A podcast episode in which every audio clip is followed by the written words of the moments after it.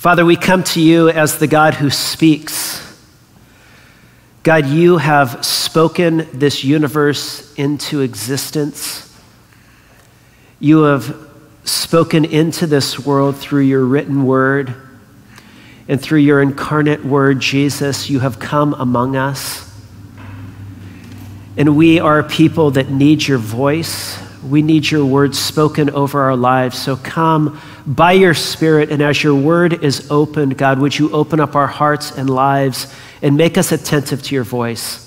And we ask this in Jesus' name. And all God's people said, Amen. So, if you are joining us for the first time today, we have been in a series together entitled Every Square Inch, and we've been talking together about what it looks like to follow Jesus into every nook and cranny of our lives. And today is actually the last week in our series, and so we are coming to the conclusion of our series in the book of Colossians and into our Every Square Inch series. You can sigh a groan. It's really sad, isn't it? But uh, today, as we close out our series, you know, we've been talking about what it looks like to follow Jesus in our married life, at, at home, and in the neighborhood, and in our vocations.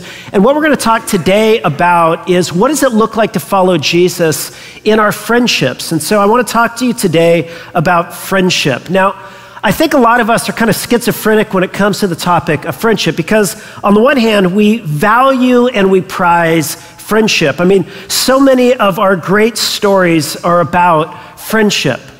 I mean, why was it that Luke failed to complete his training with Yoda, the Jedi Master, on the Dagobah system? Didn't he say, I can't keep that vision out of my head? They're my friends. I've got to help them. And how does the Return of the Jedi open? It opens not with Luke and Leia and Lando and Chewbacca going to save the universe. Instead, it opens with them going to save their friend Han from uh, Jabba the Hutt. And a lot of Christians, of course, were uh, real critical of the Harry Potter series because they thought that that book series was about witchcraft. But Harry Potter's not about witchcraft, it's about friendship. And of course, uh, the, the defining fairy story of the 20th century, The Lord of the Rings, at the heart of that entire narrative is a story about the friendship of these four hobbits. A very sub theme is friendship. And maybe you don't nerd out on those movies like I do, but um, what was the most watched TV series of the 90s? It was Friends. And uh, I don't know how many of you remember that classic from the 80s, Stand By Me. At the end, the narrator says, Those friendships I had at 12, I don't think I've experienced anything else like it. Have any of us? And I think we resonate with that because we value and we prize friendship.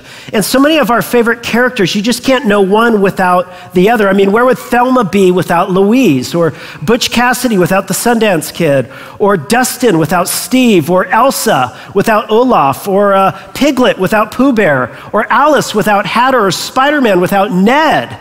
You gotta love Ned or Toad without Ratty and Mole, or Captain America without Bucky, or C3PO without R2, or Jonathan without Brutus.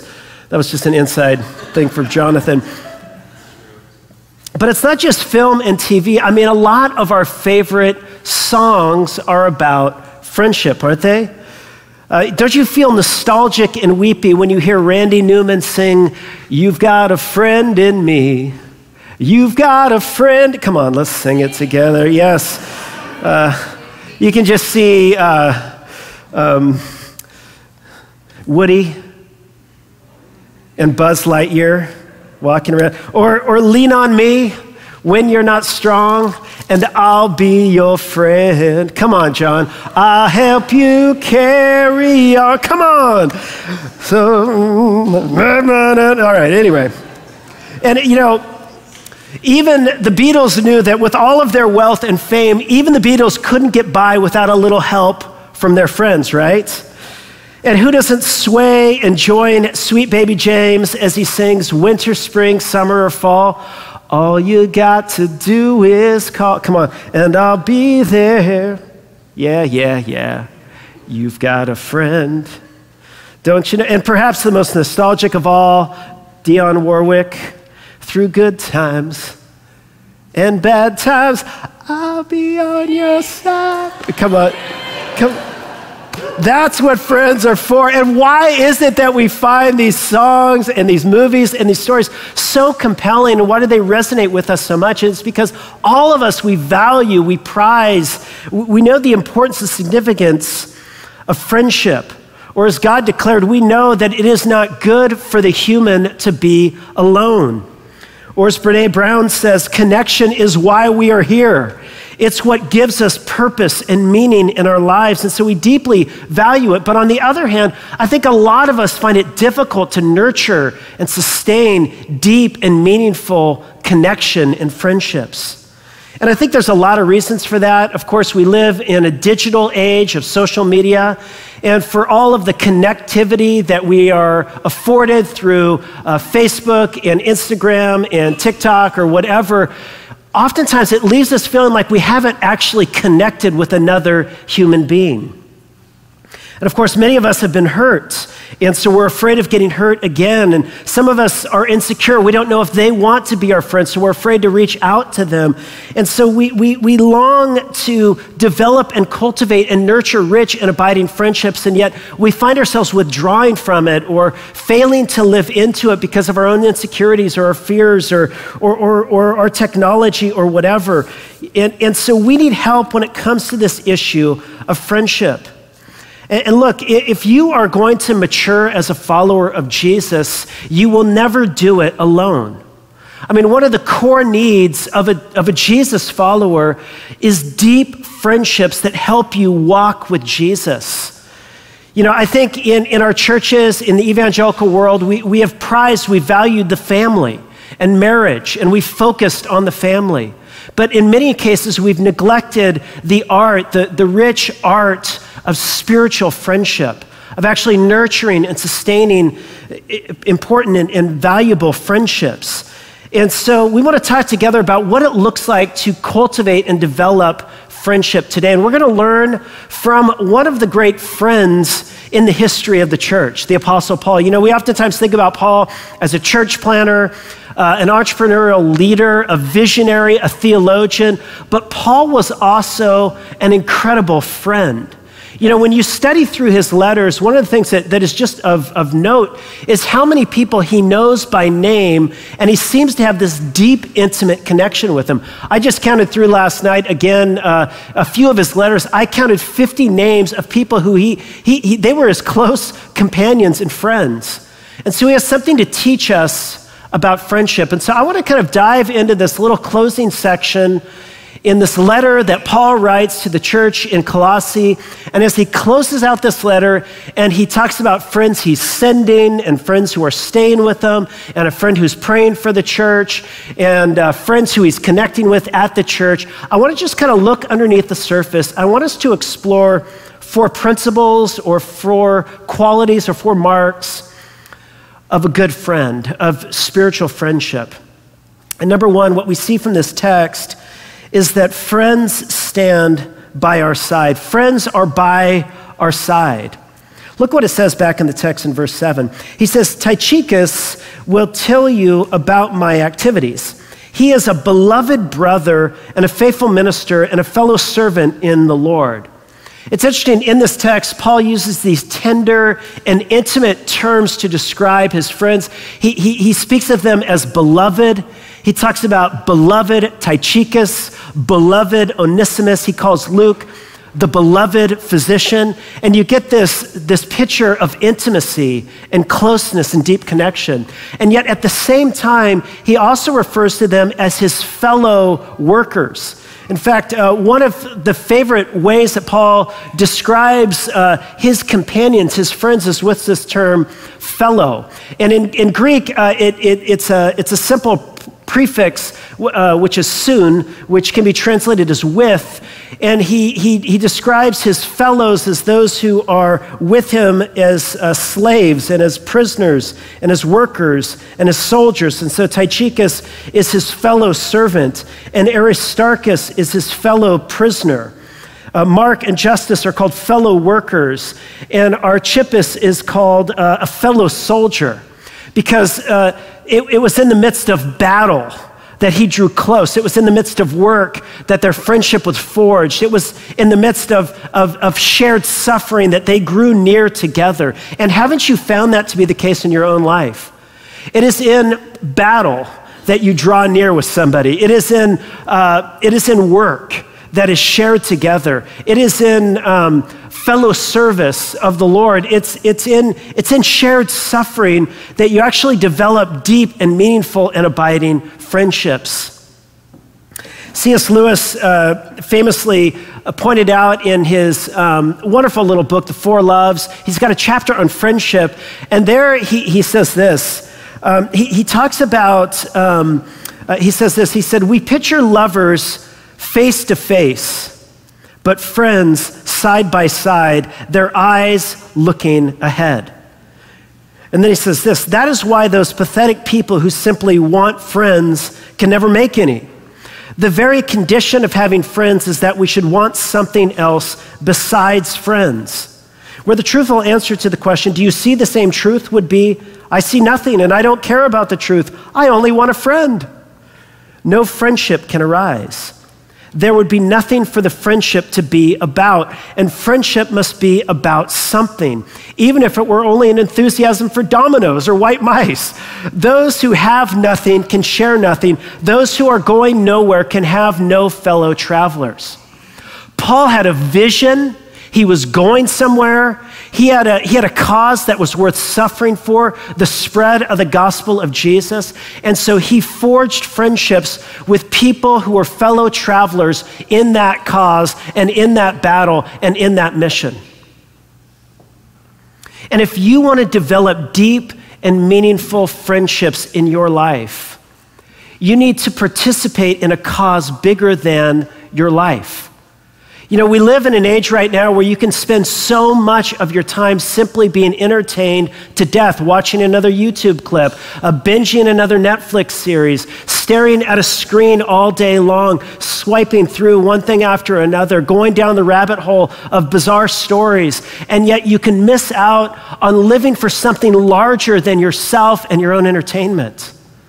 And the beauty of the gospel is that we are invited into the cause of God's kingdom, and it's in this cause and in, in serving this cause in very specific and particular ways, like going down and, and serving children in our children's ministry alongside other children's workers or working with students alongside other youth workers, or going down to the rescue mission and serving the homeless alongside other workers that are doing that, or, or being a participant with Grief Share and Susan Hill and, and, and joining in friends who are, who are suffering together. It's in those causes that you actually develop deep and meaningful friendships. And so, if you want friends, one of the first places you can start is by getting up and serving together with other people.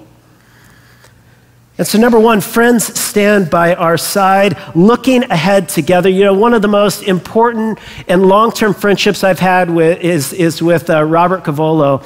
And I, I can remember our friendship was forged when we discovered that we had a shared passion for surfing and theology and the Bible.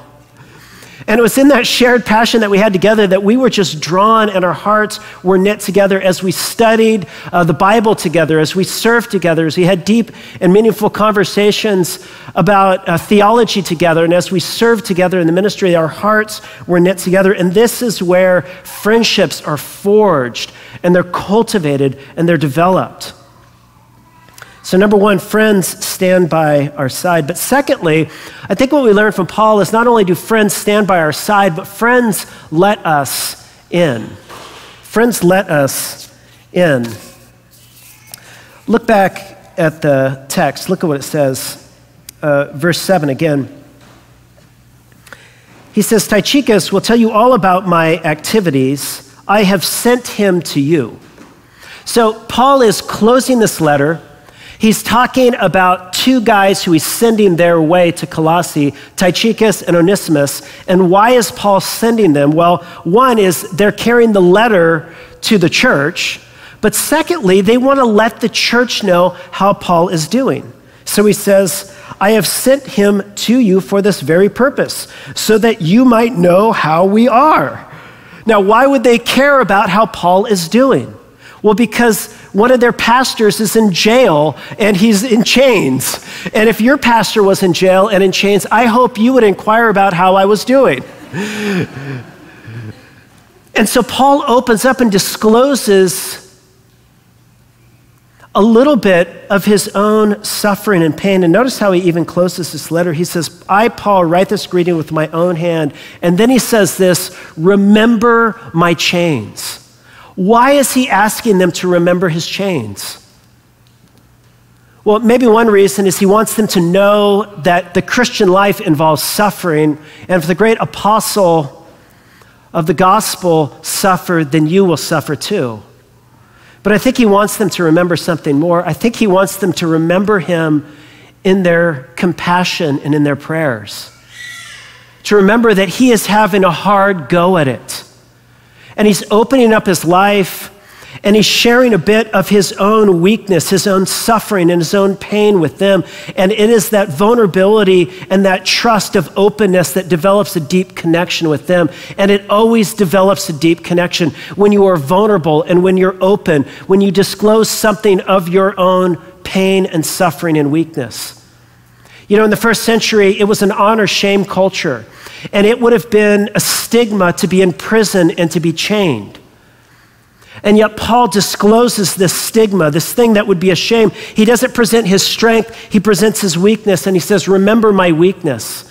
And this is where intimacy and friendship develops. It's in that space of vulnerability. You know, there's no deep, life changing friendship without intimacy, and there's no intimacy without vulnerability, and there's no vulnerability without risk, is there? You know, the most, uh, one of the top viewed uh, TED Talks in, in the history of, of TED Talks is one by uh, a sociologist whose name is Brene Brown, and she gave a talk about vulnerability. Now, why were, why were so many people interested in vulnerability?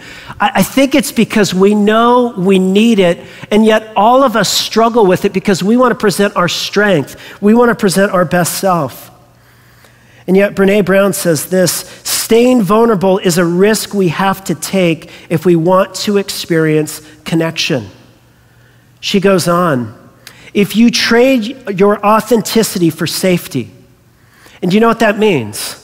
You trade your honest, real self in disclosing that instead for playing it safe and being hidden. She says this the following you may experience the following anxiety, depression, eating disorders, addiction, rage, blame, resentment, and inexplicable guilt. And it's because we haven't disclosed it. We've kept it buried down inside. And yet, Paul is showing us, he's modeling for us, like, here is where connection and deep friendships are forged. It's in that space of openness and honesty and intimacy where you let people in. You let them into your struggles and your weaknesses and your failures and those things you're ashamed of, you open that up and disclose it. You know, oftentimes in church, the only time we share about something that we've been ashamed of is in the course, is in the context of a victory story. You know what I mean by a victory story? It's that story where you talk about, I once was this, but now I'm this. Oh, yeah, I was there, but now I'm here. But there you're, you're, you're disclosing yourself from a place of strength and not of weakness. And yet, if you want to experience genuine freedom and healing and deep and abiding connection, you will never do that unless you are willing to open up and disclose your failures and your sins. You know, as Dietrich Bonhoeffer in his classic Life Together, who said that he who is alone with his sin is utterly alone. Paul was not alone with his sin. He was not alone with his suffering. He was not alone with his chains or his imprisonment because he had invited his friends in. Have you? Are you? Do you? You need this. You know, I, I, just want to say before I move on one of the great issues in our churches is that we feel like we always have to present a false self in the context of a church building because you think that everyone else has their life together because that's what they're presenting for you. But listen, I have been behind the closed doors with enough nice church people whose lives are an absolute train wreck to know that almost none of us have our life together. My life isn't all together. I've got my anxieties, I've got my issues, I've got my fears, I've got my failures. None of us have it together. And so, can't we just be honest? Can't we just be open and say, look, it's okay to not be okay all the time? And here's where intimacy and depth of friendship and actually spiritual growth and change can happen. It's in the context of close and intimate relationships where you're willing to disclose and make yourself known. And every time you do, what you discover, I mean, just about every time, occasionally you'll find some weird, self righteous, mean spirited church person who just needs to go away, but almost every time, what you discover is really, me too. I know what you're going through. I've been there, I'm there right now. And so, friends let you in, and intimacy and closeness and connection is developed. So, number one, st- friends stand by our side. Secondly, friends let us in. Let us in. But thirdly, friends call us out. I want you to see back in the text again. This is, this is kind of interesting. There's, there's a little backstory going on in these closing verses that if you don't know, you're going to miss almost the entirety of what's happening here.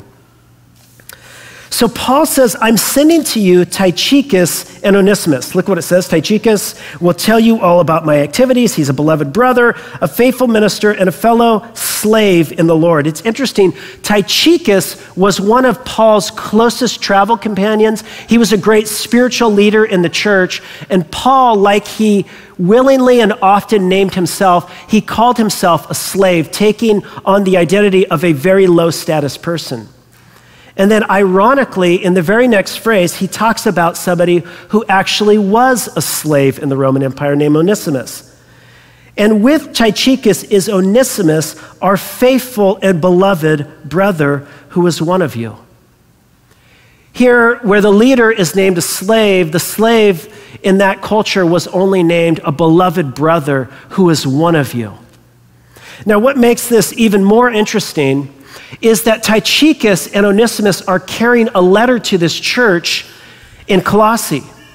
Now, do you know who the pastor in the church of Colossae was? Well, the, the church met in the home of a couple named Philemon and um, Apphia, and almost certainly their son Archippus or Archippus. I think it's Archippus. If you're looking for the name of a child, that's a good one because it can go a lot of places. It can be Arch, it can be Archie, it can be Chip, it can be Chippy, but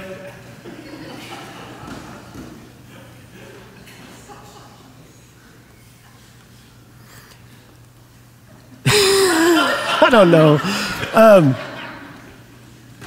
where was I? Chip, Archie. Oh, yeah, yeah, yeah. So Archippus was the pastor of this church that met in probably the home of his parents who were the hosts, the house leaders, the, the church leaders.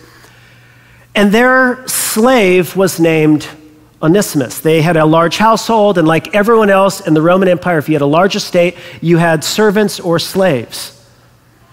Their slave Onesimus had run off and almost certainly had stolen some money or embezzled some money, or maybe from another vantage point, took what was rightly his from his master uh, Philemon and ran off to try to get lost in the nearest large city, which was Ephesus. Well, ironically or providentially, while in Ephesus, he ran into the Apostle Paul. Paul shares the gospel with Onesimus, tells them this incredibly good news that the creator of all things took on the low status of a slave so that through the death of a slave, he could redeem and save all of humanity and raise the status of everyone who was ever down in that low place. And Onesimus heard this good news and he was radically transformed. And so Paul takes Tychicus and now converted Onesimus and sends them back to Colossae so that they can read a letter to the house church that meets in the home of Onesimus' former uh, master. So they carry this letter in, and I just imagine they gathered the church together, they start reading this letter. And how does it feel when the Apostle Paul sends Tychicus and Onesimus to read this letter to the church. Awkward. And they start reading through it, and I can just imagine a pin, you could hear a pin drop when Onesimus or maybe Tychicus, whoever's reading the letter, reads this that here in this new creation, that's been birthed into the world through the death and resurrection of Jesus. There is neither Jew nor Gentile. There is circumcised nor uncircumcised, barbarian, Scythian, slave or free, but all are one new humanity in Jesus Christ. At the end of the letter,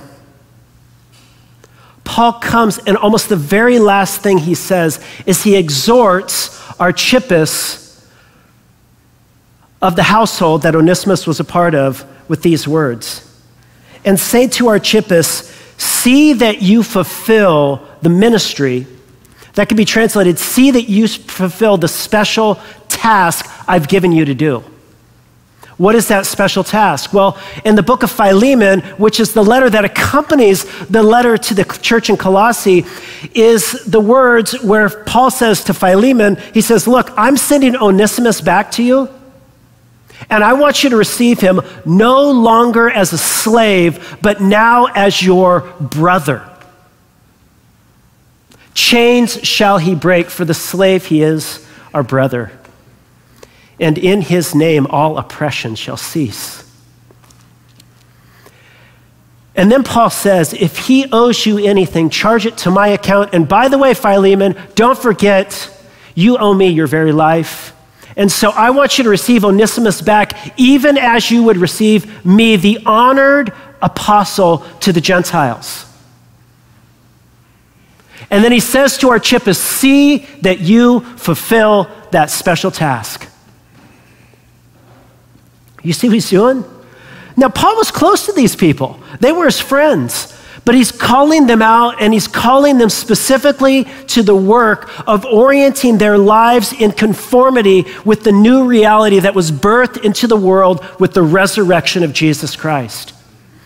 And friends, this is our mission in our friendships is to call each other out and to call each other into lives of fidelity that reflect this new reality of a new world that's been birthed through the resurrection of Jesus Christ. To look into each other's lives and to see where the way you use your money, the way you use your time, the way you treat your parents or your spouse or your roommate is not in conformity with this new reality that's been birthed into the world, and to call each other out, and to call each other into lives of faithfulness. This is what Paul is doing. He is not he, he, he's, he's not holding back, he's being direct, he's clear, he's straightforward. And we need to be the same way with our friends. This is a mark of genuine friendship. So, number one, friends, they stand by our side. Number two, friends let us in. Number three, friends call us out. But thirdly and finally, friends welcome us back. Notice back in verse 10 what it says. Um, he, he, mentions a, another group of guys. So Tychicus and Onesimus were the friends who were sent, but now he mentions some friends who stayed with him while he was in prison. Verse 10 Aristarchus, my fellow prisoner, greets you, and Mark, the cousin of Barnabas, concerning whom you have received instructions. If he comes to you, welcome him, and Jesus, who is called Justus these are the only men of the circumcision among my fellow workers for the kingdom of God, and they have been a comfort to me. He talks about Justus, he talks about Aristarchus, and then he talks about Mark, the cousin of Barnabas. And he has a special word to the church about Bar- Mark, the cousin of Barnabas. He says, If he comes to you, make sure you welcome him. Actually, in the original Greek, it's even stronger than that. It's almost as if he says, A divine command has come to you. Welcome Mark. Now, why on earth would the church be need, would need to have this command to welcome one of the companions of the Apostle Paul? Well, there's a backstory to that question, and it's because Paul had a falling out in previous days with Mark, or who is also known as John Mark. So, again, a little bit of the backstory. So, the Apostle Paul was besties with uh, Barnabas, in the first few chapters in the book of Acts, which record his ministry. Barnabas had Paul's back when nobody else believed in Paul because he was a former persecutor of the church. Barnabas came and, and basically advocated for him. And then they took their first missionaries' journeys together, and they were in deep, they were co laborers, partners in the mission of God. And then Barnabas invited his cousin, John Mark, to join with him on the missionary journeys. Paul welcomed him in. They were traveling together, and then at some point, Paul felt utterly betrayed and let down by John Mark because John Mark abandoned them probably in one of their greatest hours of need. And then when they launched out on another missionary journey, Barnabas and Paul got in a fight because Barnabas said, Let's take John Mark. And Paul said, Not on your life. And their disagreement was so strong that they parted ways. There was a deep breach, a rift in this, the best of friends. And it was over John Mark because Paul felt betrayed by John Mark. But that's not where the story ends because when you come here, Paul says, Mark is back. I've welcomed him back. All has been forgiven. And he tells the church, look, maybe you've heard some stories about him. Don't give him the cold shoulder. Welcome him back. Bring him in. Show him the divine, hospitable love of God when he comes among you. No shame, no guilt, no reminding him of what he did. No, welcome him back. And this is what friends do. After they have let you down, after, after they failed you, maybe they stabbed you in the back, but then they come back, they try to make amends, and you work through the issues and junk and you welcome them back. And we do this fundamentally because God has welcomed us back. Because none of us are defined by the worst thing we've ever done. You know, um, one of my, my favorite quotes comes from Bryan Stevenson, who is a civil rights uh, law attorney, and he's worked with just a ton of inmates on death row. But he said this. He often notes that in his conversations with his clients who are struggling and despairing over their situations and the things that they had done or that were done to them, he says his clients are often value, questioning the value of their, their lives and, and he, he, would, he would always remind them of this. He says, Each of us is more than the worst thing we've ever done. And friends, that's true of you. You are not defined by your failures. You're not defined by the worst thing you've ever done. And listen, the friends who stabbed you in the back or who believed a lot of stupid things and who said some stupid things, or maybe who have radically different opinions about things than you do, and you got offended by that, and you don't like them anymore, and you read about them on, uh, you know, uh, the internet because that's what we do these days. and, and, and listen, we are not defined by our failures, and your friends aren't defined by their failures and the way they let you down. They are more than that. They're human beings that have been created in the image of God and that are loved by God, and they're worth a second chance, and a third chance, and a fourth chance. You know, Jesus, Peter said to, to Jesus, How many times shall, shall my brother get sin against me, then I shall still forgive him? Seven times, Lord? Surely that's a lot, isn't it? And Jesus says, not seven times, but 70 times seven. Welcome them back. And the only way we find the power to continually welcome people back and to have the strength and the courage to let people in is when we encounter the reality that before we have ever sought to move towards others as their friends, the true and living God has come to us to be our friend. Jesus said, I mean, Jesus said this I no longer call you servants, I call you friends. The true and living God calls you a friend. And yet, He has called you out because He is your friend. He has exposed you and undone you and shown you that you are a sinner in need of grace. But then he welcomed you back. you know, the, the prodigals, we, we've gone off, all of us, in our different ways. We found ourselves in our pigsties, and, and we, we, like the prodigal, have, have, you know, thought if we could just come back, maybe I'll come back to God. And you look up only to find that the Father is running to you with open arms because he welcomes you back with his gracious love and hospitality and forgiveness. And then he lets you in. You know, Jesus has disclosed to us the very heart of God. Jesus has invited us into the divine community of Father, Son, and Holy Spirit. You have been welcomed into the fellowship, the eternal divine fellowship. What does that even mean? We haven't even scratched the surface, have we?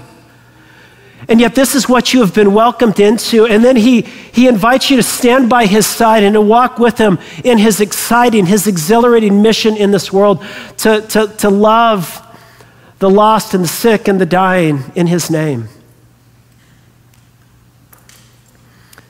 You know, you might be here today and you might know nothing of this divine friendship. And I just want you to know God is not fundamentally opposed to you. He is not primarily looking down on you, condemning you.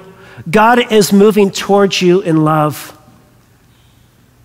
And He invites you to come to Him and to be forgiven and to be welcomed back home and to be made a friend of God. If you will just come to Him, if you will just open your heart and life to Him. If you will just say, God, I need you, come in and forgive me, welcome me back home. If you come home, you will find the Father with his arms wide open, welcoming you in. Let's pray together.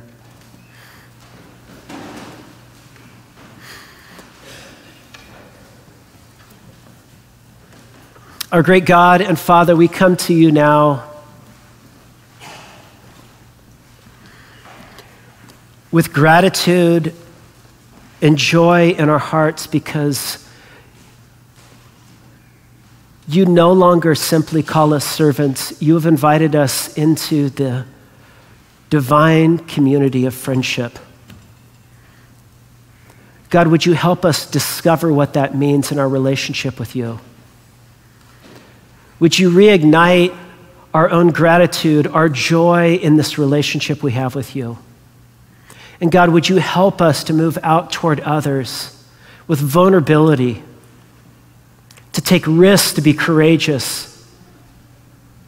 God, would you help us to have the mercy and love to receive people back into our lives and not cancel them out because of some falling out we've had? God, would you help us to move toward each other as friends? And God, would you cultivate in the life of this community, Christ Church, a rich life of friendship and partnership in the gospel of your son Jesus. And it's in his name that we ask these things. And all God's people said, Amen.